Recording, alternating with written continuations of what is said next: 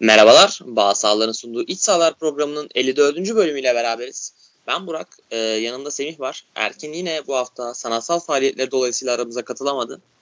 E, derbiyle başlayacağız bu hafta. Fenerbahçe-Beşiktaş derbisi. Fenerbahçe net bir iç saha oyunuyla 3 birlik bir galibiyet aldı.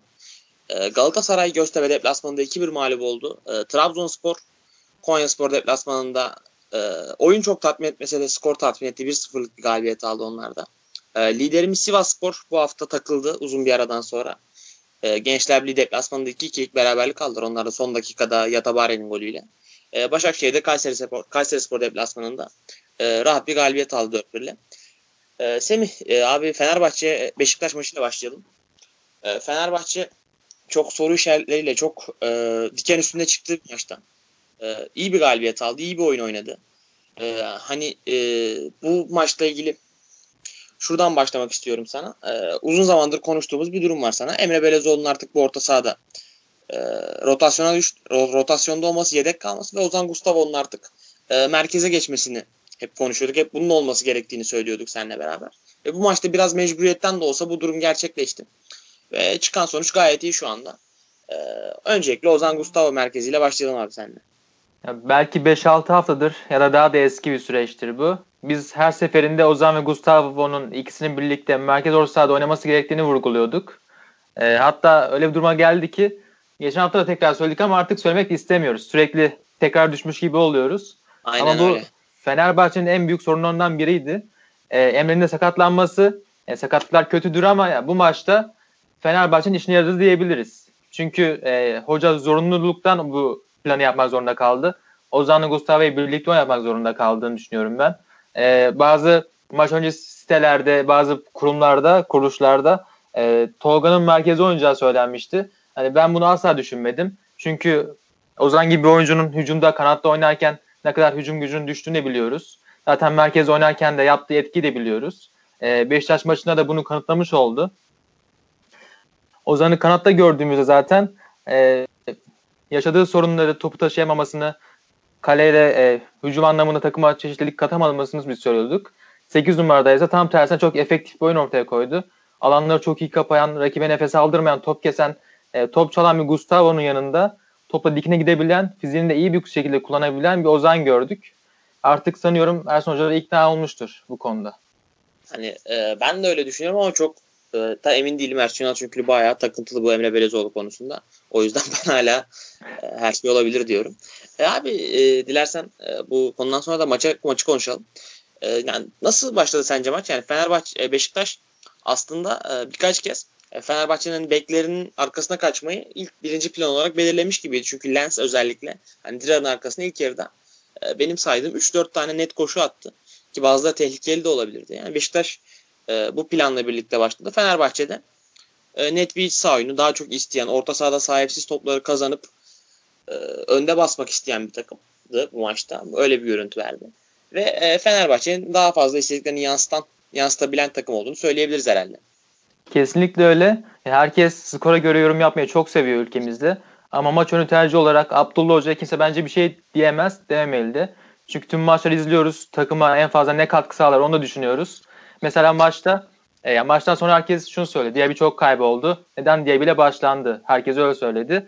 E, ama e, haftalarda süre gelen bir şey de var zaten. E, Adem Laiç 18 çevresinde topu ne zaman kullanacağını bilemiyor. Şut çekerken sorun yaşıyor.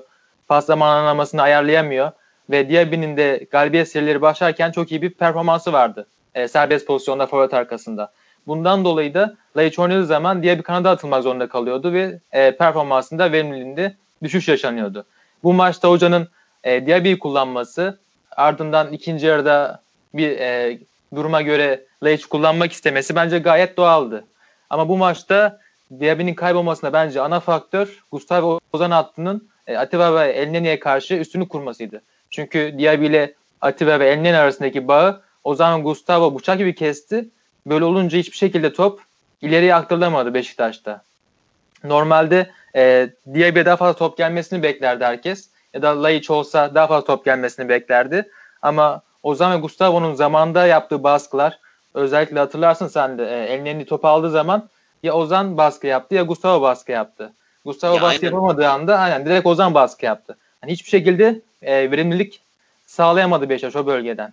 Ki ben şunu da fark ettim aslında. E, Diaby karakterinden midir nedir bilinmez. İlk yarıda 7 kere topla buluştu. Ya da 7 pas atmıştı öyle hatırlıyorum. Başka biri olsa isyan edip geri gelebilir, topu alıp hani ben de oynamak istiyorum diyebilir, oyuna girmeye çalışabilir. Ama diye bir de biz bunu da göremedik. Bu bence oyuncunun karakteriyle alakalı. Ya biraz e, hani teknik taktik dışında e, Diaby'nin maçı mental olarak da kaldıramadığını ya da bu baskıdan çok kolay sindiğini de söyleyebiliriz maç özelinde. Ki e, bunu Beşiktaş Beşiktaş de bir isim için daha söyleyebiliriz. Pedro Reboşo, Reboşo. O da penaltı pozisyonundan sonra ondan önce de çok parlak değildi ama sonrasında tamamen sindiğini gördük. O da e, çok silik bir oyun sergiledi ondan sonrasında. E, diğer yani diğer bir bunlar olabiliyor. Bazı oyuncular bazı maçlarda gerçekten kaybolabiliyor ki on numara hani e, gerçekten böyle baskı yediğim maçlarda da en kolay kaybolabilecek pozisyonlardan biri. Ki Diaby de yüksek top hakimiyetiyle e, dikkatimizi çeken bir oyuncu değil. Yani e, bu tarz oyunun sıkıştığı maçlarda bu şekilde kaybolmalar yaşayabilir. Ama yine de hani e, Beşiktaş seviyesi için ilerisi için yeterli doğru oyuncu mu, yeterli oyuncu mu? E, o tartışılacaktır tabii ki. E, onun dışında abi e, işte sana e, hani sormak istediğim başka bir durum var. E, şeyi gördük yani e, bu maçta. Hani e, Caner Erkin gerçekten bu ülkedeki yani duran top olsun, e, sol kanat olsun en büyük tekil tehditlerden biri ya. Yani e, şu duran topların kalitesi gerçekten çok acayip değil mi Beşiktaş'tan? Yani durup dururken gol attırdı Atiba'ya. Ligde onun kadar iyi bir şekilde orta açabilen ya bence bir oyuncu yok. Ya bir, böyle bir, bir zenginlik varken de elde Beşiktaş'ın bunu sağ kanatta da kullanması, zamanı geldiğinde, yeri geldiğinde defans forsu olarak kullanması çok büyük bir çeşitlilik ama Caner'e e, yardımcı olabilecek parçaların takımda olmaması hani Beşiktaş arasından olumsuz bir nokta. Mesela 3-1 öncesinde eğer Caner sol beke geçseydi Abdullah Hoca için maç içinde bir hamle eleştirisi yapacaksak ben bunu söylerim. Çünkü ikinci yarıya başlarken diğer bir değişikliği oldu. Ee, Enkudu hamlesi derken gelebilirdi. 3-1'den sonra Caner Beke geçti. Eğer 2-1 iken bu durum yapılsaydı, e, bu tercih yapılsaydı oradan gol yenilmeyebilirdi. 3-1 olmayabilirdi. Bence orada bir eleştiri yapılabilir Abdullah Hoca'ya. Caner'e de gelirsek geç, gerçekten öyle. Yani. Müthiş bir kalitesi var. Orta kalitesi. Bence Atiba ile birlikte maçın en iyisiydi yani. Beşiktaş adına aynen Evet öyle. evet aynen öyle. Ya e, şeyde Atiba e, iyi bir maç çıkardı. Ya ama e, şey olarak mesela Atiba Elneni Atiba Elneni ikilisi hani ya şöyle söyleyeyim hatta genel olarak Atiba Elneni değil. Hani Beşiktaş'a bakıyorum şimdi Atiba Elneni, Diaby işte Lens, e, Caner, Burak. Hani atletik atletizm seviyesi Fenerbahçe'ye göre çok e, alt düşük kaldı bence Beşiktaş. Biraz da bunun da zafiyetini yaşadı mesela. Fenerbahçe'ye bakıyorsun. Vedat, e, Tolga, Ozan, e, Deniz Türüç bence fena değil. E, Gustavo, yani Dirar. E, bu oyuncular hani atletizm seviyesi olarak bence Beşiktaş hani Caner'le Burak'ın artık eski seviyede olmadığını düşünürsek Lens'in de e, çok uzun sürdürülebilir bir e, koşu performansı olmadığını söylersek e, atletik olarak da bence Fenerbahçe Beşiktaş'ı biraz ezdi bu maçta ve bunun da e, yararını çok gördü diyebilir miyiz sence? Kesinlikle öyle. Ben bu maçta Elneni'den e, performansından çok şaşırdım Elneni'nin performansından. Mesela Beşiktaş e, arka arkaya gelen galibiyet serilerinde önemli oyun içinde e, farklılığı Atiba'nın hücuma olan katkısıydı. Topla en fazla buluşan, yarı sahasında en fazla buluşan isimlerden biri oluyor, oluyordu her zaman Atiba. Bunu düzenli olarak yapıyordu. Bu maçta eğer Elneni daha e, ikili mücadelelerde dik durabilseydi, yenilmeseydi, e, daha ekart edilemez hale gelseydi Atiba'nın da ileriye çıkışlarıyla tekrar e, rakip alanda ceza sahasında rakibi karıştırabilecek Beşiktaş görebilirdik. Bence kilit oyuncu bu maçta Enneni'ydi. Tabi Reboç'un hataları çok bariz hatalardı. E, ama Enneni'nin oyunu e, iyi şekilde oynayamaması bence önemli bir etkendi. Kesinlikle öyle. Yani e, Enneni hani gerçi Fenerbahçe'nin Ersun Yan'ın da orada e, maç planında hakkını vermek lazım. E, Enneni'ye ana planı Enneni'ye Enneni'ye baskı yapmak üzerine kurmak e, gayet mantıklıydı. Tabii, e, nefes aldırmadılar. Beşiktaş'ın oyunu bayağı bozdu. E, Fenerbahçe tarafından da baktığımızda abi e, ya ben Tolga Ciğerci'nin performansını bu maç yani şaşırdım ve e, yani, yani şaşırmadım. Tolga Ciğerci kötü oynamıyor bu sene. Ben Tolga Ciğerci bu sene bu maç ekstra beğendim. Hani her ayağına topu aldığında resmen boşu yoktu Tolga'nın. Hep doğru işler yaptı. Hep iyi işler yaptı. İki tane çok etkili şut çekti uzak köşeye. Birini Karyus çıkardı. Diğeri out'a çıktı diye hatırlıyorum. E, o çok iyi performans çıktı. Şu an Tolga Ciğerci şu anda hani, e, takdire şayan bir performans sergiliyor bence sezonun bu e, bu kısmında. Yani e, fiyat performans olarak baktığında şu an zaten e, şeyi yıktı geçti bu fiyat performans şeyinde. E, zirveyi gördü. Gayet iyi gidiyor da. E, Geri Rodriguez hani olsa çok fark yaratabilirdi 2-1'den 3-1'den sonra ama Tolga Ciğerci'nin verdiği şeyleri bu maç özeline verebilir miydi emin değilim mesela. Bence olsaydı Geri Rodriguez çok büyük fark yaratırdı ama onun da bitiricilik seviyesini topu taşırken bazen yaşadığı sorunları da biliyoruz. Ya, Tolga Ciğerci tam bu maç için aranan adammış. Hani normalde kimse beklemez böyle bir performans ondan. Geri verken e, eğer o tercih edilse herkes neden Tolga oynuyor derdi. Ama bu maçta gayet iyi oyun ortaya koydu. Ama tabii ki uzun maratonda geriye ihtiyaç çok fazla. Tabii şunu da düşünüyoruz. Ozan, Gustavo, Kuruze orta sahasına kanatlarda geri ve Moss olursa takım çok daha farklı boyuta gelebilir. Çünkü bu maç kazanıldıysa Gustavo Ozan'ı ayrı bir kenara koymak gerekiyor oynadıkları oyununa. E, onların takıma katkısı çok fazlaydı. Zaten e, ben bir araştırma da yapmıştım maç sonrasında.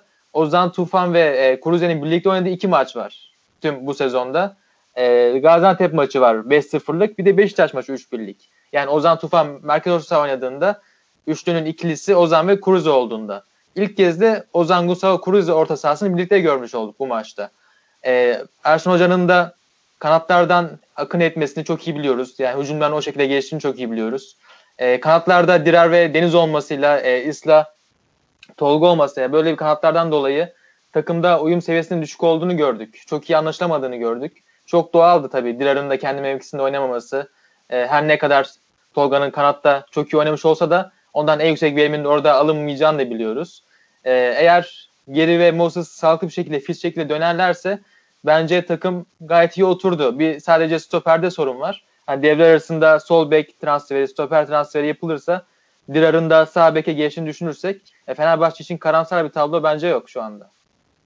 Evet bir de ben şunu düşünüyorum mesela Fenerbahçe'ye ilgili. Şimdi 60. dakikada e, kenardan gelen bir Emre Belezoğlu düşün. Hani Kruze'nin yerine olabilir. E, Tolga'nın yerine olabilir. E, 60. dakikadan sonra da e, Emre Belezoğlu önderliğinde 30 dakikalık bir Emre Belezoğlu performansıyla bambaşka bir oyun oynayabilirsin. Diri bir Emre Belezoğlu'yla rakip orta sahaya yavaş yavaş düşmüşken. E, Yanında bu da bence da Ferdi Kadıoğlu.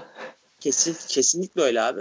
Yani Fenerbahçe için kenardan Emre Belezoğlu yani Ferdi de büyük bir güç ama Emre Belezoğlu'nu bence kenardan getirmek Fenerbahçe için e, çok maçta denklemi değiştirebilecek bir durum olabilir.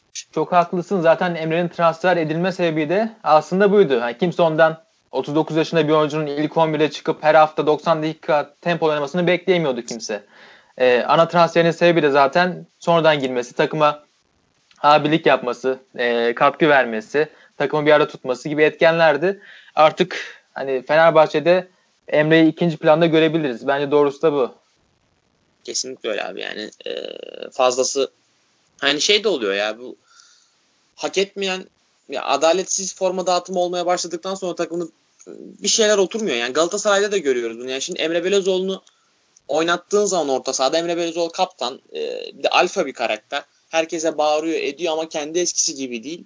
E, takımda da bir moral bozukluğu yaratıyor bence Emre'nin o tavrı. Kendi eğer kendi gerçekten iyi olsa eskisi gibi olsa belki takımda onun liderliğini tamamen kabullenecektir ama Emre Belözoğlu hem kendi e, istediği gibi gitmiyorken hem de takıma sürekli bağırırken bence takımın da moralini aşağı çekiyor maçın genelinde. Kesinlikle Sivas. öyle. Ya 3 sene önceki Emre Belözoğlu olsa şu an biz belki ilk olarak onu yazarız kadroya.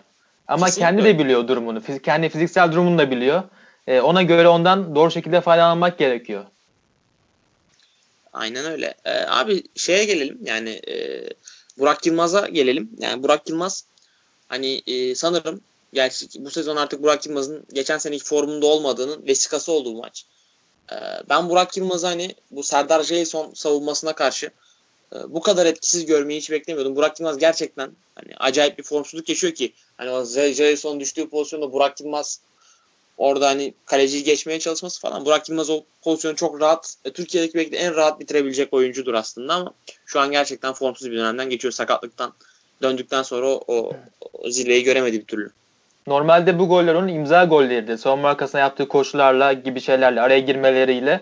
Ama Burak Yılmaz haftalardır kötü bir oyun oynuyor. İç sahada zaten e, önceden de konuşmuştuk. Umut Nayir de maçları kazandırabilir. E, Burak Yılmaz'ın iyi oynadığı bir maç var iç sahada. Yani son zamanlarda yani. Kayseri Spor maçı. Rahat kazanılan. ilk yerden belki 6-7 maç 6-7 gol olacak maçta. Bir de öncesinde Alanya maçını çok iyi oynamıştı. İç sahada oynayan bir maçta yine. Burak Yılmaz bu sene gerçekten çok alt seviyede oynuyor. Performans çok düşük. Eğer o da kendinde olsaydı bu maç eğer 2-2 olsaydı her şey açık bir hale gelebilirdi. E, çünkü Burak Yılmaz belki Türkiye'de iyi bir Burak Yılmaz e, bu pozisyonlarda karşı karşıya kalsa 10 pozisyonu 8'ini ya da 9'unu atar. Rahatlıkla atar. Herkes de bu fikirde olur. Peki Serdar Jason nasıl buldun? Ya Jason'un e, kazayla ayağa kaydığı bir pozisyon vardı. O da şanssızlık tabii ki. Ya ama on, onun haricinde bence ga- gayet iyiydi. Beklentileri aştı. E, oyunda zaten 3'lü 3 ikili mücadele kazanmış. Gayet iyi performans ortaya koymuş. Genelde ikili mücadelelerde Serdar Aziz'i gördük biz doğal olarak. E, Ersun Hoca görevini ona vermiş. Jason daha fazla geride durup e, süpürücü rolünde oynadı biraz daha geride kaldı. E, bence gayet iyi bir sınav çıkardı. Tabi bunda Burak Yılmaz'ın payı çok fazla. İyi bir Burak Yılmaz. Ya ben bu çünkü maç önce düşünüyorum. Burak Yılmaz'a karşı e, stoper olmayan bir Jason var. Bir de Serdar Aziz var. Arkaya atılan her top tehlikeli olması lazım normalde. Ama Burak Yılmaz'ın kötü olmasından dolayı e, orta sahadaki Ozan Gustavo baskısının da rakibe yapılmasından dolayı Burak Yılmaz'a iyi paslarda atılamamasından dolayı etkenler bir araya gelince Burak Yılmaz da tanınmaz haldeydi. Zaten uzun zamandır da böyle. Ya mesela geçen sene e, Vodafone Arena'da oynanan maçı hatırlıyorum. İlk yarısını hatırlıyorum. Ya Burak Yılmaz mahvetmişti Fenerbahçe savunmasını. İki tane gol atmıştı zaten. Ve hani e, acayip acayip fauller almıştı. Yani Burak Yılmaz hani gol atmasını geçtim. Oyunun içinde de yoktu. Hani hiç faul alamadı. Burak Yılmaz'ın ki imza imzasıdır yani bu stoperlerden e, böyle birkaç e, akıllı hareketle faal almak. Onları da hiç yapamadı Burak Yılmaz. Bayağı formsuz. Serdar Aziz de aynı şekilde bu maçta iyi bir maç çıkardı. Ee, Ki ne olursa olsun e, takım kötü bile olsa Burak Yılmaz'ın oyuna atılıp topu kapıp uzaktan kalede indip e, maçlar da görürüz. Takımı ateşlemeye çalışır. E, ama bunun yerine Caner'le kavga ettiği pozisyon benim aklımda kaldı. Bir tane e, şutu var Burak Yılmaz'ın. Onda da galiba e, ya zayıftı ya da engellenmişti şut. Yani e, Burak Yılmaz'ın 2-3 şut çektiği bir maç da olmadı. Ya bir de şöyle Burak Yılmaz'ın şöyle bir etkisi var. E, Burak kötü bir Burak Yılmaz e, Beşiktaş'ı sadece e, Burak Yılmaz kötü olduğu kadar aşağı çekmiyor. Burak Yılmaz kötü olduğunda takımın geri kalanını da aşağı çeken bir oyun. Negatif elektrik yayan bir oyuncu ki ben bunu bu etkiyi biraz bu maçta gördüm. Hani gerçekten çok fazla Burak Yılmaz kötü olduğu zaman şey, Emre Belezoğlu etkisi diyebiliriz biraz. O seviyede olmasa da. Çevresine bağırıyor, ona bağırıyor, buna bağırıyor. Acayip mimikler, el kol hareketleri yapmaya başlıyor. Gol atamadıkça kendi siniri bozuluyor. Ee, ve o şeyden kafadan o mental şeyi de mental eşiği de kolay yaşamıyor sonrasında Burak. Bakalım bundan sonrasında ne olacak? Çünkü Burak Yılmaz'ın bu, bu problemler yaşadığı süreçler olabiliyor zaman zaman. Galatasaray'da da olmuştu daha öncesinde. Ee, Çok onun dışında... doğru. Şunu da eklemek lazım bence. Burak Yılmaz oyundan neden çıktı? Sakatlandığı için çıktı. Ya dakika olmuş 87. E, Burak Yılmaz çıkmak istediği için çıktı. Hani skor olmuş 3-1 zaten. Artık kaybedecek bir şey de kalmadı Beşiktaş'ın. Umut Nayır hamlesi, iyi bir Umut Nayır hamlesi gel, gelseydi eğer. Çünkü uzun zamandır takımı sırtlayan e, bir karaktere büründü Umut Nayır. Niye bu kadar beklendi? Hatta niye hiç düşünülmedi? Çünkü Burak Yılmaz sakatlanmasa oyuna da girmeyecekti Umut Nayır. Niye bu kadar beklendi ben bir anlam veremedim. Çünkü artık risk almanız lazım. Her şeyi feda etmeniz lazım. Skor 3-1'e gelmiş. Kaybedecek bir şey de kalmamış takımın. Bence burada bir eksi yazabiliriz Beşiktaş'a. Kesinlikle öyle. Ee, peki son olarak e, sence Ersun Yanal e, bu maç iyi bir kredi kazandı mı? Ki onun yavaş yavaş kredisini tüketmeye başladığından bahsediyorduk. Çok net kazandı ama tabii ki e, hala iç sahada kaybeden Antalya Spor maçının telafisi yapılamadı. Alanya Spor maçının telafisi yapılamadı. Zaten e, şu anda Sivas Spor ile Fenerbahçe arasında 6 puanlık bir fark var. E, bu fark da Antalya Spor deplasmanından e, pardon Antalya Spor 3 puanından kaynaklanıyor. Sivas Spor'a da kaybetmek çok kötü olmuş Fenerbahçe için. Çünkü Antalya maçını kazandığını düşünsek Fenerbahçe'nin. E, Sivas deplasmanında da kazansa şu anda lider olmayacaktı Sivas Spor belki de. Puanlar işte olacaktı Fenerbahçe ve Sivas Spor arasında. E, bu kadar önemli bir bunlardan sonra çok çok önemli bir maça çıktı Fenerbahçe. E, çünkü Beşiktaş açısından hayati demeyelim ama çok önemli bir maçtı. Ama Ersun Yanal ve Fenerbahçe açısından hayati bir maçtı. Çünkü artık puan farklı yükseliyor giderek. Bir de Beşiktaş 14 yıl sonra kazansaydı burada e, ya da daha fazla şu an 14 diye hatırladım. E, puan farkı hem artacaktı hem de Beşiktaş Fenerbahçe'nin üstüne geçecekti. aradaki fark iyice açılacaktı. Toparlanması çok zor bir sürece girecekti Fenerbahçe. Kesinlikle. Yani Ersun Yanal e, ve Fenerbahçe hani bu maçla birlikte şampiyonluk yolunda önemli bir adım attı mı diyemeyiz. Tabii ki diyemeyiz. Çünkü daha çok karışık orası. Ama eğer şampiyonluk yoluna girildiyse o maç bu maç olabilir. Vedası o maç bu maç. Oyun anlamında da kimin nerede oynayacağı anlamında da o maç bu maç bence. Artık Aynen. orta sahanın tartışılmaması lazım. Yani eğer Fenerbahçe sene sonunda şampiyon olursa bu Ozan Gustavo orta sahasıyla olacaktır eğer Fenerbahçe şampiyon olursa. Ee, yani bu maçın bu maç her şeyin başlangıcı olmuş olabilir. Tabii olmayabilir yani belli olmuyor bu işler. Bakıyorsun Fenerbahçe sezonu dördüncü tamamlamış onlar da olabiliyor. Ama e, tabii Geri'nin katkısı, Mos'un katkısı ya da devre arasında da geldik artık. Moses yerine bir transfer de söz konusu takımda. E, bu oyuncularda ikinci dönem kim oynayacak, ikinci yarı kim oynayacak? E, onların katkısıyla birlikte e, asıl şekilde şekillenecek Fenerbahçe'nin geleceği. Kesinlikle ama bence e, asıl kritik olan orada sol bek transferi olmazsa olmaz. Bence stoper transferi de çok önemli. Stoper transferi de yapacak Fenerbahçe. Stoper sol bek bir, bir kanat transferi gelecek diye düşünüyorum ben. Kesinlikle öyle. Gerekiyor bence de. Aynen öyle. Ee, son bir e, konuya gireceğim. Hatta iki tane konuya gireceğim. Bu biraz futbol dışı. Ee, ilk abi e, Ersun Yanal'ın maç sonu açıklaması. Ee, ne, ne düşünüyorsun? Sen, sen çok olumlu karşılamadın. Ki, kimse çok olumlu karşılamadı bu durumu. İlk anda kimse ne olduğunu anlamadı. Çünkü derbi kazanmışsınız. Her şey çok iyi. Bir anda e, tüm gücü arkanıza almışsınız. Pozitif olarak büyük bir ivme yakalamışsınız. Ama ardından böyle bir açıklama gelince herkes ilk önce ne olduğunu anlamadı. Ardından da acaba istifa mı edecek haberleri çıktı. E, benim endişem şuydu Fenerbahçe açısından. Böyle bir açıklama yaptıktan sonra Ersun Hoca. Çünkü öyle bir genç açıklama ki ya her tarafa çekebilirsiniz. İstifaya ya, kadar çekilebiliyor. E, hafta içine kadar ben şöyle düşündüm. Çarşamba falan oldu toplantı, basın toplantısı. Çarşambaya kadar her şeyi söyleyenler yani medya olarak. E, her türlü şey açık bir konuşma olduğu için her türlü iddia ortaya atılabilirdi. Zaten e, 5-10 dakika sonra da Emre ile kavga ettiği iddiaları ortaya atıldı. E, böyle olduktan sonra da çok çok bir reaksiyon verdi Ersun Hoca. Emre ile beraber toplantıya çıktılar. E, bütün konuşmalarında kesilmiş oldu devamı. Hocanın ilki bence çok doğru bir açıklama değildi. E, yaptığı reaksiyon yani. E, bunun ardından çok çabuk şekilde toparlaması da e, çok doğru bir hamleydi.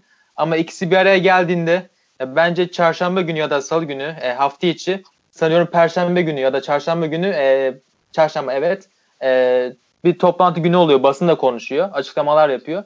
O gün bu açıklamaları yapsa daha iyi olabilirdi. Çünkü tüm güç arkaya alınmış. E, galibiyet gelmiş. Her şey çok pozitif. E, herkes galibiyeti kutlarken Fenerbahçe cephesinde böyle açıklamayla bir anda herkes acaba mı ne oluyor dedi. E, çok çabuk da reaksiyon göstermesi bence olumlu hamle tabii. Ya aynen. Ya bence Fenerbahçe yönetimi dün akşam e, Ali Koç'un açıklaması olsun. Er, Ersun Yanal Emre ile sonrasında hemen açıklaması olsun. Krizi iyi yönetti bence Fenerbahçe yönetimi. Bir kriz doğurdu çünkü Ersun Yanal gerçekten. Ben Ersun Yanal'ın e, yaptığı açıklamayı çok doğru bulmuyorum. Ama sebebini anlayabiliyorum. E, Ersun Yanal sene başından beri gerçekten Fenerbahçe'ye e, yani bazı maçlar haricinde gerçekten iyi bir futbol oynatıyor. Ve e, hani teknik, teknik direktör koltuğunda hiç kimsenin eleştirilmediği kadar çok acımasızca eleştirildi Fenerbahçe teknik direktörlüğünde şu ana kadar. Ve e, büyük ihtimalle o anlık bir tepki değildi yani büyük ihtimalle kurgulanmış bir tepkiydi.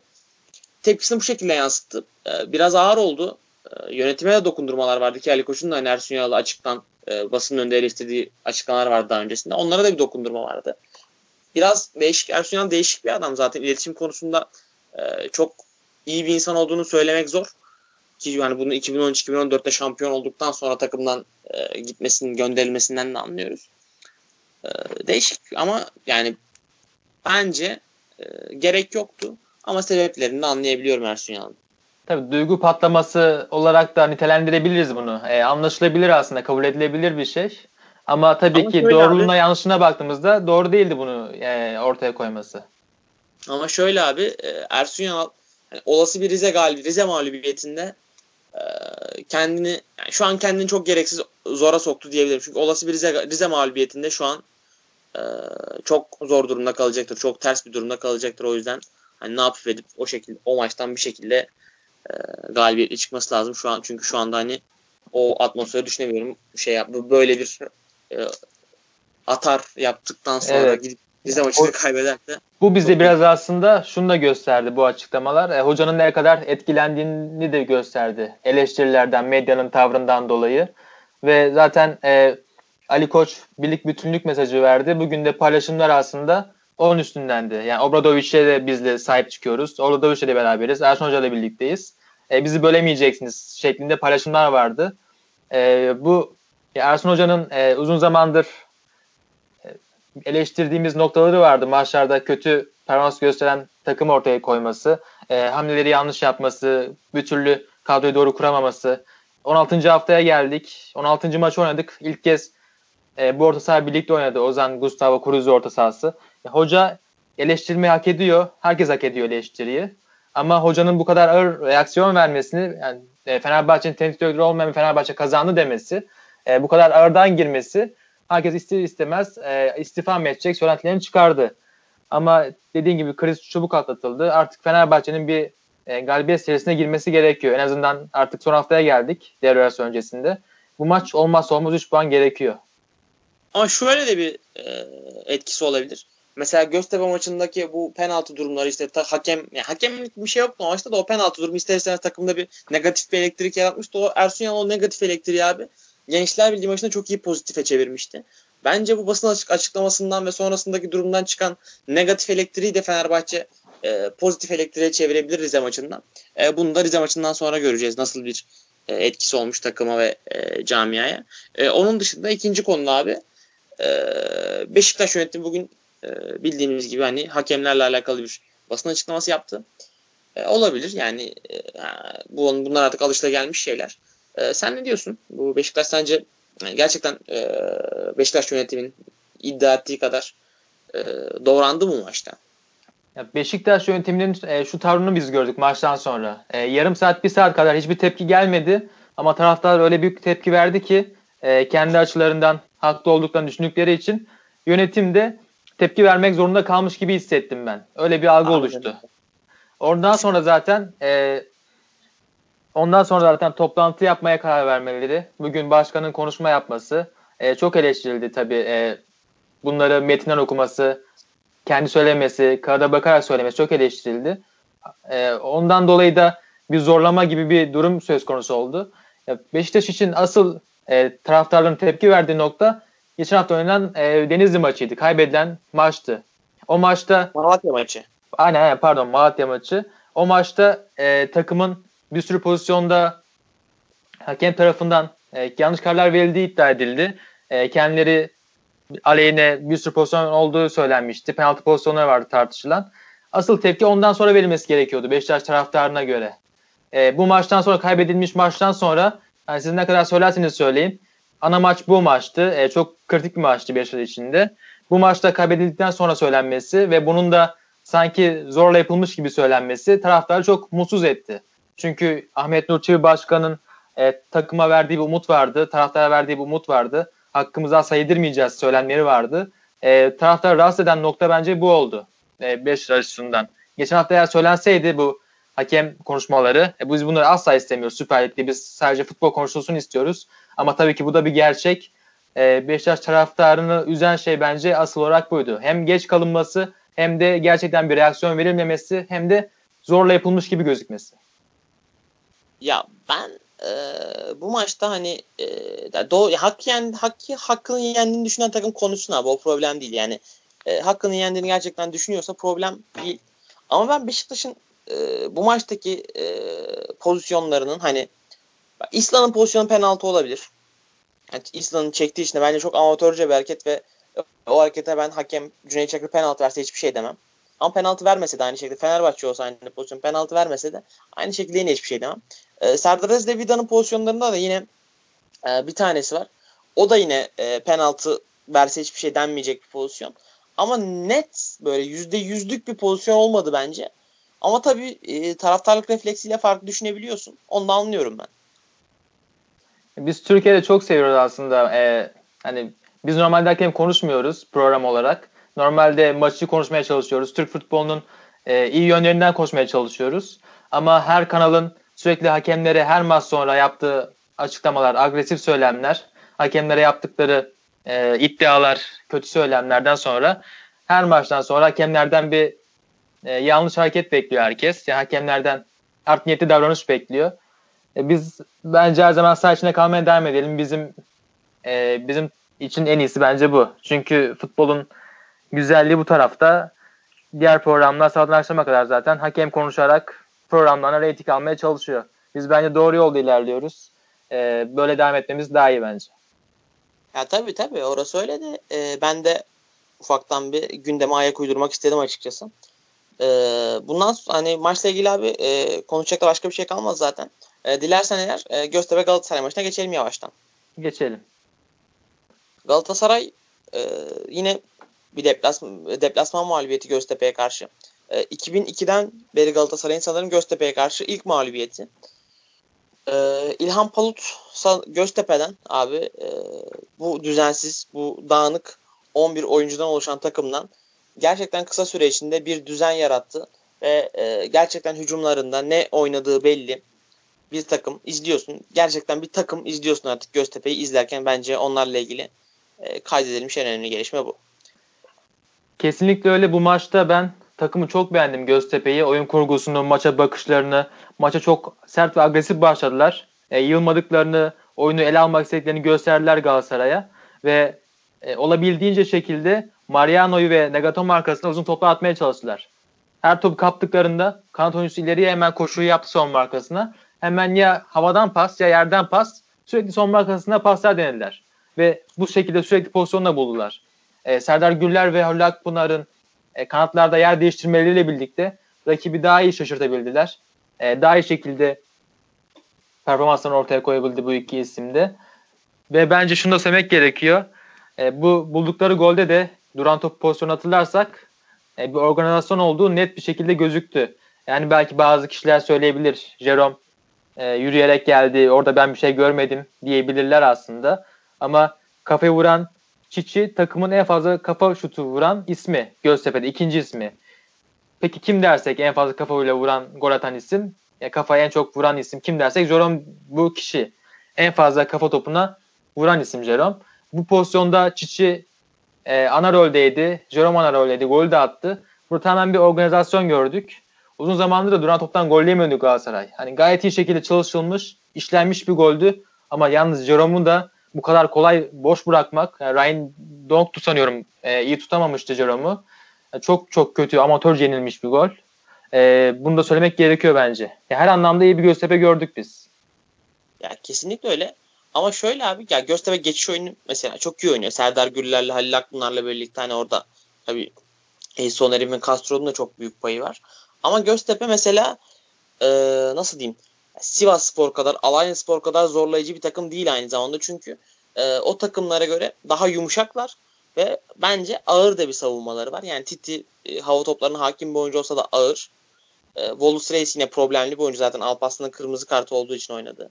E, Gaston hücumda çok büyük katkısı olsa da e, savunmada pozisyon alma konusunda problemleri olan bir oyuncu ve bazı anlarda Galatasaray kolay pozisyonlarda verdiler zaten bu maçta. E, yani Galatasaray yani e, bu maçta doğru bir planla e, rahat bir galibiyeti alabilirdi aslında.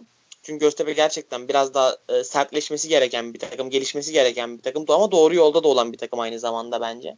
Çok doğru ee, söyle, söylüyorsun ya şuna biz aslında belirtiyorduk uzun zamandır. Ee, İlhan Hoca'nın gelmesiyle birlikte tabii değişim bir günde olacak bir şey değil. Zaman gerekiyor. Ee, uzun zamandır da kaybetmeyen bir takım var. Özellikle iç sahada iyi gidiyorlar e, uzun zamandır. Ve artık ikinci dönemle birlikte statlarını da kavuşacaklar. Ya, asıl göse biz diğer dönem göreceğiz. ikinci yarı göreceğiz. Ama gidişat bekledim bence beklentileri aştılar. Kesinlikle öyle. Ben İlhan Palut'un başarılı olmasının abi e, İlhan Palut'un Göztepe'de başarılı olması bir simge. Yani geriden gelecek. Şimdi bu sene bakıyorsun Erol Bulut iyi işler çıkarıyor. Sergen Yalçın fena işler çıkarmıyor. İşte e, Gökhan Buruk iyi işler çıkarıyor. Bu genç hocalara artık daha kolay şans verilmesini de e, sağlayacaktır Erol, e, İlhan Palut'un başarılı olması. Yani İlhan Palut'un önünü Erol Bulut gibi, Okan Buruk gibi hocalar açtı. İlhan Polut da kendisinden sonra gelenlerin önünü açacaktır ve yeni gelen Türk e, teknik direktörler için bence bu tarz hocaların başarılı olması ligde çok önemli. İlhan Polut da bunu şu ana kadar beklentileri dediğin gibi aştı. E, daha da iyi olacaktır, daha da iyiye gidecektir. E, bir iki takviye e, de yapabilirler hatta bir, bir stoper alabilirler bence. Ama bu takım iyiye gidecektir abi ve e, taraftarla, camia ile bütünleşmesini falan düşündüğümde Göztepe şu an beni gerçekten heyecanlandıran bir takım konumunda ligde. Dahası ilk kez Süper Lig'de görev alıyor İlhan Palut ve 8 e, maçta da 2.12 puan ortalaması yakaladı. Yani 5 galibiyet aldı, 1 yenilgi aldı. Süper Lig'de çalışan biri için e, ne kadar iyi başlangıç olduğunu galiba söylemeye gerek yok. Ne kadar e, ciddiye aldığında işini, ne kadar çok çalıştığında bir göster göstergesi bu. E, tabii ki devre arasında yapılacaktır takviyeler. Kendi istediği bölgelere oyuncular da alınacaktır. E, takım çok daha yere gelecektir bence. Özellikle stat'tan sonra stadın yapılmasıyla birlikte. Çok az süre kaldı kavuşmasına. E, bir dediğin gibi senin de takviyeler yapıldıktan sonra çok daha iyi bir Göztepe izleyebiliriz. Kesinlikle öyle. E, Galatasaray tarafından tarafına bakınca da abi Galatasaray maçta e, kendi ortalamasına göre kötü bir maç çıkarmadı aslında. 4-4-2 ile bence Galatasaray'da kıpırdanmalar da var. E, hücumda daha kalabalık oldukları için bir organizasyon olmasa da e, daha rahat pozisyona giriyorlar. E, Falcao bu maçta hani e, Falcao ya kendi Falcao olsaydı ya da orada fit bir santrafor olsaydı daha çok işler değişebilirdi. Galatasaray'da da o anlamda olumlu gelişmeler var ama Galatasaray ile alakalı abi şöyle bir problem var. Galatasaray'ın sezon içinden beri ligde net net pozisyonları gole çevirme oranı en düşük takım ki Galatasaray bu, bu konuda ligde normalde ilk üçte olan bir takım ki geçen seneki bence şampiyonlukların en önemli sebebi Galatasaray'ın çok keskin bir bitiriciliğe sahip olmasıydı. Bu sene de tam tersi. Acayip kötü bitiriyorlar. Bitiremiyorlar. Ee, çok rahat gol gol bile zaten işte kendi karesine attı Göztepe. O şekilde bir gol geldi. Acayip bir bitiricilik problemi yaşıyorlar. Ve hücumda tabii ki e, organizasyonsuzluk problemi var. Ve aynı zamanda da abi Luyendama'nın sakatlanmasıyla da yavaş yavaş düşüşe geçen bir savunma performansı. Luyendama'dan sonra savunma dağıldı. Tabii şunu söylemek gerekiyor. E, sen az önce belirtmiştin. E, en az sayıda net gol fırsatı yakalayan takım demiştin sanıyorum Galatasaray. Gole çevirme oranı en düşük evet, takım. Yani gole çevirme oranı en düşük takım Galatasaray. Bence bundan daha da kötüsü Ankara gücünden sonra en az en net pozisyona giren takım Galatasaray. Yani bu ikisi bir araya geldiği zaman Galatasaray'ın 7. bile olması bence büyük bir şans. Tabii ki bunda en etkili faktör Muslera'nın performansı. Muslera yani Nesar'dan bir kaleci olsaydı hani bırakın 7'yi belki 4-5 puan silmemiz gerekecekti Galatasaray'dan. Böyle büyük bir oyun oynuyor Muslera. Buna rağmen Galatasaray 7. sırada ligde şu anda. E, maça gelirsek de bence e, yine bir takımda düzensizlik gördük. Çünkü Falcao vardı ve yine hiçbir şekilde iyi şekilde kullanılamadı.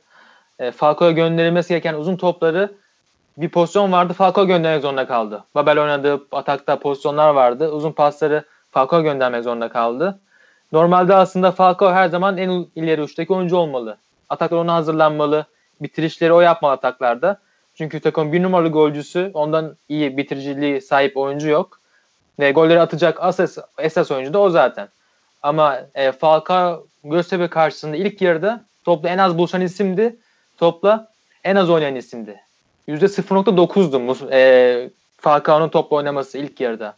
Hatta Muslera'dan daha da az topla buluşmuştu. Ya ana görevi atakta, hücumda sonlandırıcılık yapması gereken bir oyuncunun artık top öyle bir noktaya geldi ki hiç top gelmedi. Geriye gelip uzun top atmaya başladı Babel'e falan. Atakları yönlendirmeye başladı. Bence çok büyük bir sıkıntı bu Galatasaray için. Ayrıca şunu da söylemek gerekiyor. Fatih Terim'in hamlede neden geç kaldığını sanırım kimse anlamadı. Mantıklı, mantıklı bir şekilde bunlar da açıklanamaz.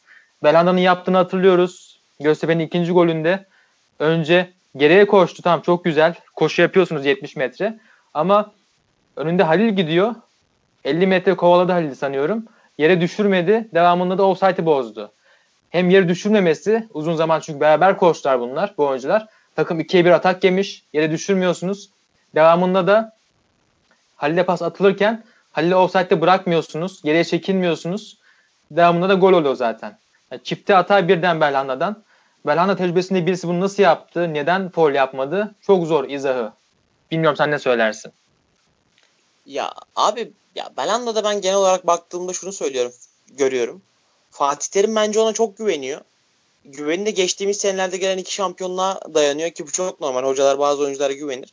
Belanda da bence istiyor bir şeyler yapmak. Gerçekten ben istediğini görüyorum Belanda'nın ama e, bu, bu sene olmuyor. Yapamıyor. Yani e, Belanda zaten zaten mentor olarak çok güçlü bir oyuncu değil ve bu e, isteme arzusu hani onun yapmasını sağlamıyor. Mentor olarak çok güçlü kalamıyor sahada bazı anlarda. Ve zaten Belanda iyi yani Galatasaray iyi zamanlarında da çok e, müthiş bir oyuncu değildi. 10 üzerinden 7'lik 7.5 oynayan bir oyuncuydu. Bu takımın hani yıldızı zaten atıyorum geçen sene Feguli ile e, Onyekuru'ydu. E, yani Belanda e, istiyor, bir şeyler yapmaya çalışıyor. Düzensizliğin içinde bir şeyler yapmaya çalışıyor.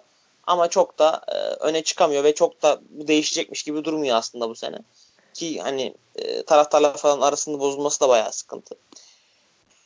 E, Belanda ile ilgili söyleyeceklerim burada. Böyle yani kesinlikle ben onda bir isteksizlik, e, umursamazlık problemi olduğunu düşünmüyorum. Daha çok bir e, yetersizlik konusunda bir problem olduğunu düşünüyorum şu anda Belanda'nın.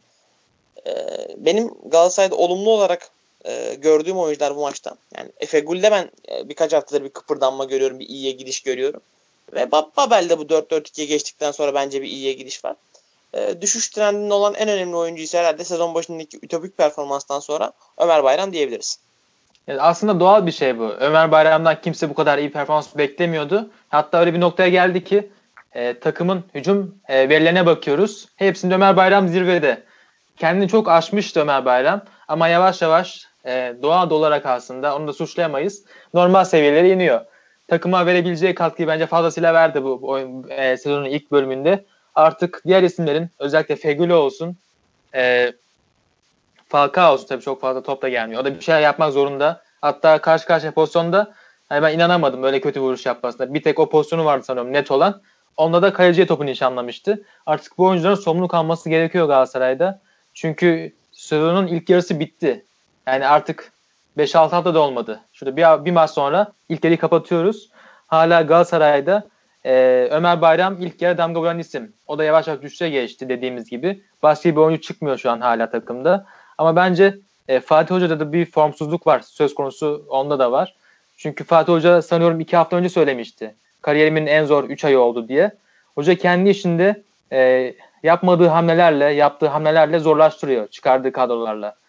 Takımın ilk isabeti şutu 78'e geldi.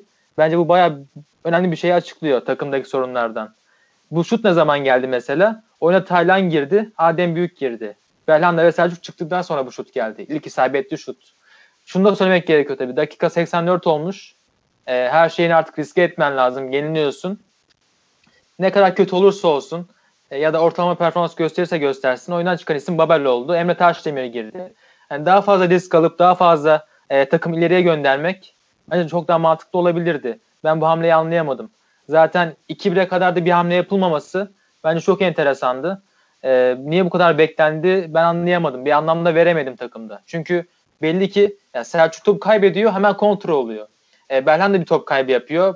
Top kötü kontrol ediyor. Hemen bir kontrol oluyor. Göztepe tamamen buna odaklanmış durumda. E, ama buna rağmen Selçuk'u siz tutuyorsanız Selçuk da aşırı tepki alıyor taraftardan. O da elinden geleni yapmaya çalışıyor ama artık seviyesi belli. Hak, hak etmiyor da bence ya. E, seviyesi de belli. Elinden geleni yapıyor Selçuk'ta. Hani zaten e, son birkaç günde haberler çıktı. Sezon sonu futbol bırakacak gibi haberler çıktı Selçuk'tan. E, tepkilerden dolayı artık e, çok üzülmüş, çok yıprandığını düşünüyor. Yaşı da artık 34 oldu, 35 olacak Şubat, e, Şubat ayına geldiğimiz zaman. E, elinden geleni yapıyor. Selçuk zaten şu an bu durumda yani. Ondan çok büyük beklemek, şöyle, bir şeyler beklemek çok zor. Şöyle bir şey var abi. Yani 2019-2020 sezonunda Galatasaray'ın problemi hala Selçuk İnan'sa e, problem Selçuk İnan'da değildir abi yani o zaman. E, problem başka yerde araman gerekiyor. Selçuk İnan'a tepki göstermek kolaycılığa kaçmak oluyor biraz. Kesinlikle öyle. İki yıldır Galatasaray şampiyon oluyor. Devasa gelirler elde etti Avrupa e, kupalarından, Şampiyonlar Ligi'nden. inanılmaz paralar elde etti. Ama buna rağmen Göztepe maçına çıkan kadronun yaş ortalaması 31.6. Selçuk hala tartışılan isim haline geliyor. Siz Selçuk'u da yıpratıyorsunuz. Taylan var. Taylan'ı ortaya koymuyorsunuz, oynatmıyorsunuz. Değişik e, varyasyonlar denemiyorsunuz. Ama yıllardan beri olduğu gibi yine en çok konuşulan Selçuk oluyor. Bence burada Fatih Hoca'nın kabahati çok büyük.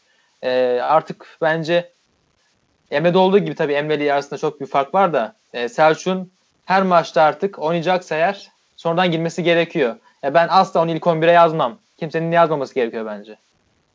Ya öyle. E, Taylan'a Fatih Terim hiç anlamadığım bir şekilde rotasyon o kadar boşalmasına rağmen asla e, güvenmiyor ilk 11'de. E, bunun da sebebini merak ediyorum açıkçası. Ben Taylan'ı hani bir lig maçında 90 dakika izlemek gerçekten çok e, istiyorum. Çünkü yani Fatih Terim haklı mı haksız mı onu görmek istiyorum en azından. İlk haftaları hatırlarsın biz çok tartışmıştık. Neden hiç Taylan düşünülmüyor demiştik. Kadroda ya alınmıyordu. Hiçbir şekilde düşünülmüyordu. Hoca ardından niye bu kadar çok Taylan konusunu konuşuyorsunuz deyip tepki göstermişti medyaya. Ee, yani bir şey biliyoruz ki yapmıyoruz gibisinden bir söz söylemleri vardı hocanın. Ama oynadığı zamanda, süre aldığı zamanda ne kadar iyi oynadığını biliyoruz. Tuzla maçında asist yaptı. Sonra iki, ikilik Ankara gücü maçında oyuna girince çok hareketlendi takım. E, penaltı yaptıran da isimdi sanıyorum öyle hatırlıyorum. Bu maçta bu maça baktığımız zaman da oyuna girdikten sonra takım biraz daha dikine gitmeye başladı. E, o hemen oyuna girer girmez top sürdü, pas verdi kanatlara. Takım ileriye taşıdı. Zaten o girdikten sonra ilk isabet şutu çekildi. Taylan'a bu kadar e, mesafeli bakması ben anlam veremiyorum hocanın. Daha fazla kullanmasını bekliyorum artık Taylan'ı. Ya ben de öyle düşünüyorum. Ya önümüzdeki hafta belki de kullanacaktır. Ama dediğim gibi ben ilk yarıda bu kadar az yani Taylan'ın kullanılmış olmasını e, gerçekten hiç anlamlandıramıyorum. E, abi son bir e, hani Falcao ile ilgili ne diyorsun? Sence e, normal mi bu durum? Yani sakatlık dönüşünde tamam fiziksel olarak biraz kötü olman e, normal de bana olması gerekenden biraz daha kötüymüş geliyor gibi geliyor şu anda Falcao. Falcao'nun iyi niyetinden hiç şüphemiz yok. Zaten sakatlığı döneminde e, normalde diğer diğer futbolcular normalde sürekli paylaşım atar, gezer, tatil yapar, e, gösteriş yaparlar. Yani umursamazlar. Falcao tek paylaşım bile atmamıştı. Ben öyle hatırlıyorum. E, her zaman da oynadığı zaman da her gün maç paylaşımı yapıyor. Hani bugün kazanmalıyız gibisinden söylemlerde bulunuyor. E, motive olarak görüyoruz onu ama hani sahaya baktığımız zaman da sanki emeklilik vakti gelmiş gibi bir Falcao var. Ama onu ben çok fazla suçlamak da istemiyorum aslında. Çünkü Falcao ne zaman oynasa biz diyoruz ki Falcao top alamıyor, top gelmiyor. Takımda organizasyon yok. Takımda bir sürü sorun var diyoruz. Onyekuru gelmek üzere sanıyorum. Öyle iddialar da var. İkinci yarı bence e, gerçek Falcao'yu görebiliriz. Onyekuru'nun hareketlendirdiği takımda daha fazla katkı geldikten sonra. Çünkü ya Falcao'nun en kötü hali bile bu, çok çok rahat gol atması gerekiyor bu ligde. Ne kadar büyük oyuncu olduğunu zaten söylemeye gerek yok. Ama gerçekten de e, verilen ücretler ve karşılığının alınması konusunda hani çok büyük hata yapıldığı gözüküyor şu an için. Ama tabii ki ikinci yarı her şey çok iyi gider. Kendine iyi bakar, sakatlanmaz. İstediği hücum planları da yapılır. E, yeni gelen oyuncularla çok iyi uyum yakalar. O zaman tamam diyebiliriz. Ama gerçekten en kötü tablo çizilseydi geldiği ilk gün, ilk yarı açısından Süper Lig'de Falcao'nun kimse bu kadar kötü olacağını beklemezdi sanıyorum. Ya, aynen öyle yani e, şu anda Falcao konusunda ciddi bir hayal kırıklığı var. Ama Galatasaray takımının kendi o kadar şu an hayal kırıklığı ki e, Falcao'dan dolayı oluşan hayal kırıklığı fazla öne çıkmıyor şu anda. E, bir de şunu söylemek istiyorum abi. Yani Fatih Terim gerçekten bu sene hani 16. haftasına geldi ligin. Galatasaray'ın hala ne oynadığını bilmiyoruz. Ee, bir de Göztepe'ye bakıyoruz bu tarafta. İlhan Palut geleli sanırım 6 e, hafta mı oldu? 5 hafta mı oldu? Ee, o civar e, bir şeyle geldi ve Göztepe'ye bir oyun oynattığını, bir şeyler oynattığını görüyoruz ve gelişen bir oyun olduğunu görüyoruz. Hani e, Fatih Terim'in de e, yani İlhan Palut'un da burada tebrik etmek lazım. Fatih Terim'in de aynı şekilde e, buradan ders çıkarması lazım bence. Hani çok tecrübeli bir hoca. Türkiye'nin belki gelmiş geçmiş en başarılı teknik direktörü. Ama e, yani çalışmayı bırakmaması lazım abi. Oyunun daha çok e, teknik taktik taraflarına kafa yorması lazım. Çünkü bu takım hala ligden kopmuş değil ve hala e, ligin bence en iyi kadrosuna sahip. Kesinlikle öyle. Puan farkı 10 puana çıktı ama hoca Eylül ayından beri Ocak ayını işaret ediyordu. Sonunda Ocak ayı geldi. Bakalım neler olacak. Son bir maç kaldı artık. E, gerçekten istendiği gibi gidecek mi transfer dönemi? Hocanın hayalindeki kadro oluşturabilecek mi? Çok zor tabii ki bütçesizlikle. Onları göreceğiz. Jackney geri dönecek. E, Lines geri dönecek. Bir benzeri hamleler olacak. Onyekuru gelecek. İkinci yarı Fatih Hoca açısından da ayrı bir önemli. Çünkü hoca aylardan beri her maçtan sonra Ocak ayını işaret etti. E, bunu sürekli yaptı. Yani bir, bir değil, iki, iki değil her maçtan sonra söyledi. Bir tek gösteri maçında söylemedi sanıyorum. Ondan sonra söylemedi. Yani onda şey söylemişti. Ben çok şaşırdım bundan dolayı. Yakaladığımız fırsatları değerlendiremiyoruz demişti ama takım fırsat da çok zor yakalıyor. Yani yakalarken de sıkıntı yaşıyor. Değerlendirirken de sıkıntı yaşıyor. Ama Ankara gücünden sonra en az net fırsat yakalayan takım olmak bence çok büyük bir skandal. İlk şutunda 78'e gelmesi ayrı bir olay. Bakalım Ocak ayında neler olacak takımda. Aynen öyle abi. Galatasaray Ocak ayını bekliyor diyebiliriz şu anda. E, Trabzonspor e, deplasmanda Konyaspor'a karşı 1-0'lık bir galibiyet aldı abi. E, Trabzonspor'la ilgili şöyle bir durum var.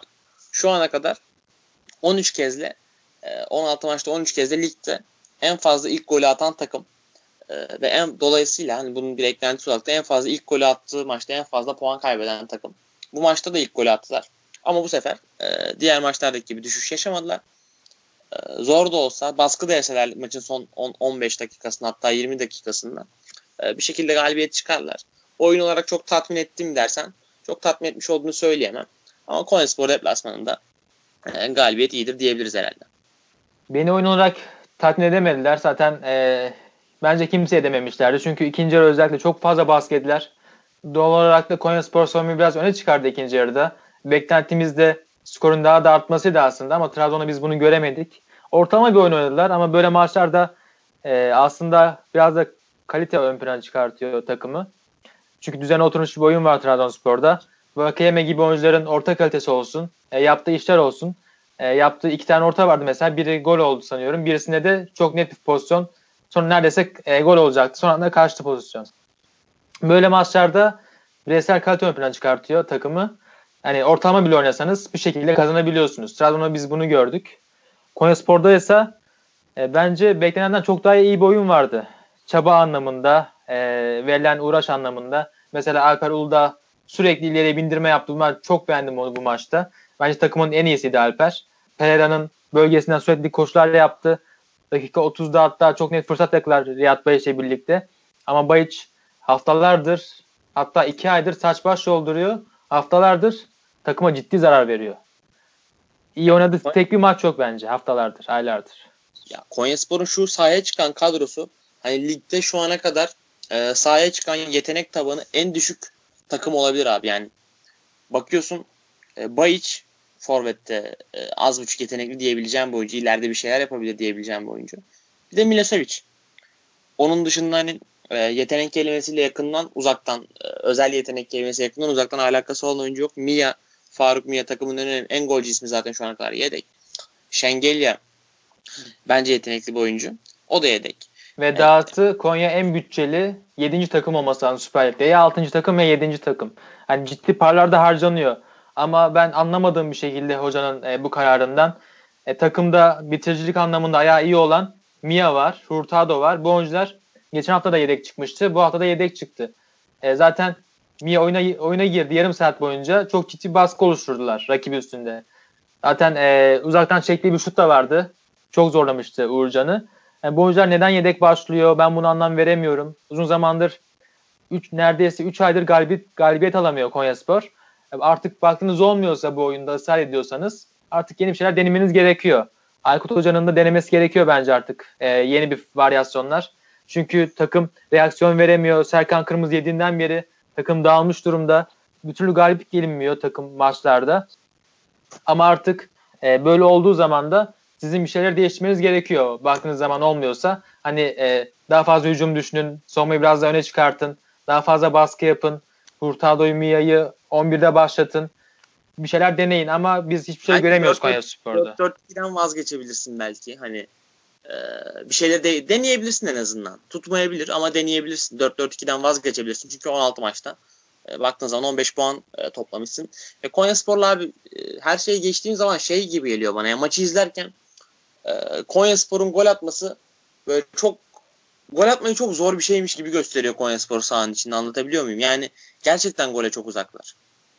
Ya bu çok üzücü gerçekten.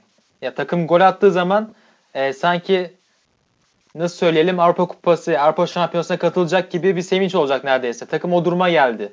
Herkese çok gerginlik var. Haftalarda zaten kazanılamıyor. Gol atmak da çok sorun takım için. Şut vurmak da çok sorun. Zaten şu anda ceza sahası içinden en az şut vuran ikinci takım Konyaspor. Ceza sahası dışından da en az gol atan ikinci takım. Bu kadar e, sorunlu olunca hücum performansı takım savunmayı iyi yapsa bile ve e, moral motivasyon düşük olduğunda bir şekilde o golü yiyince bir türlü geri dönemiyorsunuz maça. Böyle olunca zaten de şu an Konyaspor 15. sırada bir puan kaldı küme hattıyla. Ya takım felaket gidiyor gerçekten ama bir türlü reaksiyon göremiyoruz. Normalde kötü giden bir sezonda böyle takımlar için geleni olan takımlar için Türkiye Kupası kurtarıcıdır. Herkes ona odaklanır, takım ona odaklanır, halk ona odaklanır, taraftarlar ona odaklanır. Ama zaten kupadan delendi e, Konya Spor. Eyüp Spor'a kaybettiler. Takımın sığınabileceği hiçbir yer kalmadı. Artık ya bir şeylerin değişmesi gerekiyor Konya Spor'da. kesinlikle öyle. Yani Aykut Kocaman bence sene başı planı bu takımla alakalı zaten çok böyle e, yetenek tabanı yüksek oyunculardan kurulu değildi. Bence bu 4-4-2 ile hani sağlam bir savunma takımı ki bence gerçekten rakibi iyi kilitliyorlar. Onu yapıyorlar. Yani 1-0'larla ben bu takımın özgüvenini yükseltirim. E, oyunculara ge, oyunculara gelişim oyuncular gelişim sağlar. Ve ben bu takımla sonrasında yavaş yavaş gelişim göstere göstere 2-3 sene içinde böyle düzenli olarak Avrupa'ya gidecek bir takım yaratırım diye düşünüyordu bence. Uzun vadeli planı bu şekildeydi. Bu seneyi de böyle bir şekilde kendimi ilk 8'e atarım 1-0'larla. İşte oyuncuların özgüveni yükseldikten sonra daha önce yaptığım gibi yaparım diye düşünüyordu. Ama işler hiç beklediği gibi gitmedi. Tüm maçlarda planlar tersine çıktı ve bazen şanssızlık. Bazen Aykut Hoca'nın fazla muhafazakar olması e, bazı konularda. İşleri buraya getirdi ve şu an tünelin sonu çok kötü bir yere çıktı. Şu an Konyaspor için sezon devamı çok zor geçecek ve Aykut Kocaman gerçekten e, fikirlerinden de zor geç, zor vazgeçen bir insan.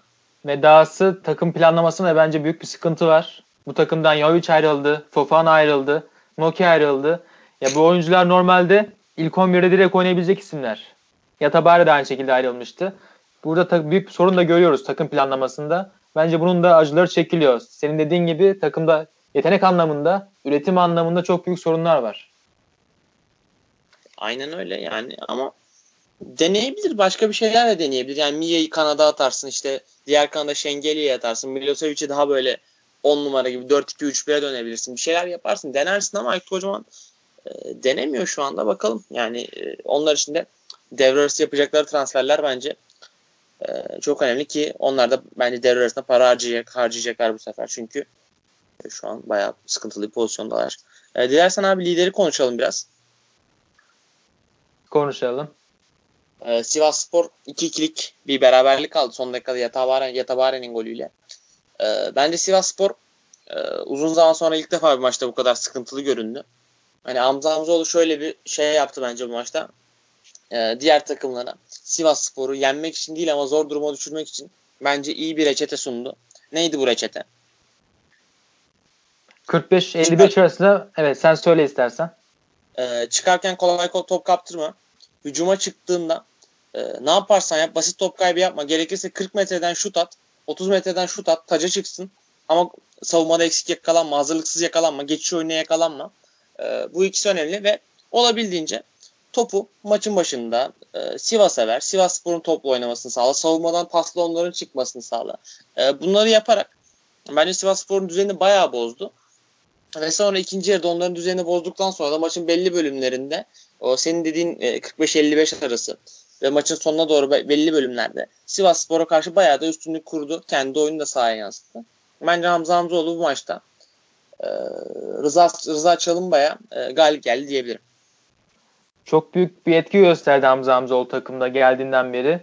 E, 7. maçı oldu takımın başında ve 3 galibiyet 3 beraberlikleri var. Takımda yaşanan sıkıntılara rağmen e, oyunun geliştiğini söyleyebiliriz e, onların açısından. Ve Sivas Spor'da karşı nasıl oynanması gerektiğini özellikle bence 45-65 arasında bir 20 dakika çok net şekilde gösterdiler. İki tane gol buldular bu bölümde. Normalde bu bölüm Gençler Birliği'nin en zayıf olduğu bölümdür. Gol atma sıkıntısı yaşarlar bu sezon.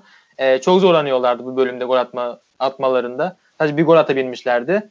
Bu maçta ise iki gol birden atarak e, kendi kimliklerini Hamzoğlu ile birlikte nasıl değiştireceklerini gösterdi biraz e, Sivasspor'a geldiğimiz zaman da aslında e, bu maçta Fernando yoktu, Emre yoktu. Ama geçen hafta da Hakan Aslan yoktu. Bunlar kesinlikle bana değil Sivasspor için. Çünkü ne zaman ne yapacağını çok iyi bilen takım var. E, bir eksik olduğunda yeni çok iyi şekilde dolduruyorlar. E, yıllardan beri çok iyi şekilde e, takıma katkı veren Ziya Erdal'ın geldiği seviyeyi de biliyoruz bu sene Rıza Çalınbay ile birlikte. E, ligin e, asist ile en fazla gol atan takımı Sivasspor. Her maçta gol atan tek takım Sivasspor şu anda. Ama e, gerçekten baskı yediklerinde de çok kolay aşılabilir olduklarını biz gördük. Çok kolay son markası paslar geçti. E, Stanko golünü attı. Gençler Birliği puan almayı başardı. Galibiyete çok çok yakınlardı. Son anda puan verildi. Bence Sivas Spor için e, hani biz sendeleme demiştik ya bir gün mutlaka sendeleyecekler doğal olarak çünkü 8 maçtır ya da 9 maçtır sürekli galip geliyorlardı kupa maçla birlikte. E, bu illaki bir yerde kırılacak. Çünkü mümkün değil öyle bir son maça kadar full galibiyetle gidebilmek. Sivasspor'un e, reaksiyonu biz merak ediyorduk bundan sonra. Ama e, şimdi devre arasına girmekle beraber ikinci yarı çok daha e, önemli bir gösteriş yapacak Sivasspor. Nasıl reaksiyon verecek, e, nasıl seriler yakalayacak, onlara karşı takımlar nasıl oynayacak. Bence Hamzoğlu çok önemli bir sınav verdi bu, anlamda da. E, ama yine de Sivasspor bir şekilde çok daha e, istediğinden fazlasını alarak devre arasında en azından arada bir, bir maçlık puan farkı bırakarak ya 3 ya 4 puan farklı girecek gibi gözüküyor. Lider olarak girecek gibi gözüküyor. Bence önümüzdeki hafta mesela Göztepe maçı da onlar için çok e, önemli bir sınav. E, Göztepe de e, onları zorlayacaktır ama ben Sivasspor'un e, Göztepe'yi hani bu Göztepe'nin savunmasındaki problemlerden dolayı çok ters gelebileceğini düşünüyorum Sivasspor'un Göztepe'ye. Ama o önümüzdeki haftanın mesela bence en izlenilesi maçı e, Sivasspor Göztepe maçı olacaktır. Sivasspor e, ligin en iyi iç saha takımı ünvanıyla çıkacak o maça. Ve bence e, taraftarla birlikte yakaladığı ambiyansla birlikte e, bu maçtan yani Göztepe Lig'in en zor yenilmesi gereken takımlarından biri. Çünkü çok iyi oynuyorlar. Onları yenmek çok zor. Bu maçta ben bir şekilde Sivas'ın e, kazanacağını kazanmasını bekliyorum aslında. Çünkü herkesin o da bu maç olacak. Takım e, iç sahada her maçı kazanıyor uzun zamandır. Berabere dahi kalmıyorlar. Çok çok zor bir maç olacak ama ben bir şekilde kazanacaklarını düşünüyorum. Kesinlikle öyle ama net bir e, yani sınav maçı, test maçı psikolojik olarak olsun, oyun olarak olsun önemli bir test sınavı ve bu maçta da Sivas şeyi de gördük. Sivas Spor'un nasıl e, savaşçı bir takım olduğunu gördük. 90 artı 7'ye kadar hani bir şekilde maçı oraya getirip Samas da mesela çok acayip toplar çıkardı bence. E, 90 artı 7'de Yatabaren rövaşatasıyla e, acayip bir e, golle birlikte maçı da berabere tamamladılar ki hani böyle maçlarda e, takıma özgüven gelmesi açısından hani kazanamasalar da önemlidir bence. Bu da e, hani tam olarak da kırılmadılar yani. O da bence onlar için iyi oldu. E, Kesinlikle öyle. Şu, aklıma şu geldi. E, son dakikada gol atmışlardı. E, Sen da gelmesiyle birlikte gol attılar. E, oraya karıştıran isimlerden biriydi. Konya maçına bakıyoruz. Son dakika maç 1-0 ile. Bir duran topu organizasyonu şansı olmuş. E, niye Serkan ileri gitmedi? Serkan kanıtladı. Niye hücuma katılmadı? Bir anlam veremedim. Ya Konya Spor'da baştan sonra bir sürü sorun var. Bence psikolojik olarak da takım çökmüş durumda. Zaten bayit çıktı. Herkes tüm gücüyle ne kadar e, nefesi yettiyse ıslıkladı Bayic'i. Hoca da ısrarla Bayic her maç oynatmaya devam ediyor. E, her maç ondan bir şekilde şanssızlığını kırmasını bekliyor ama her maç zarar vermeye devam ediyor takıma. E, bu anlamda da Sivas Spor'un Samasya'yla gol araması beni mutlu etti. Ne olursa olsun. Kesinlikle öyle abi yani. E, şanslarını sonuna kadar deniyorlar. Eklemek istediğin başka bir şey var mı maçla ilgili? Hayır. E, o halde e, İssalar bölüm 54'ün sonuna geldik. E, biz dinleyen herkese teşekkürler. Hoşçakalın. Hoşçakalın.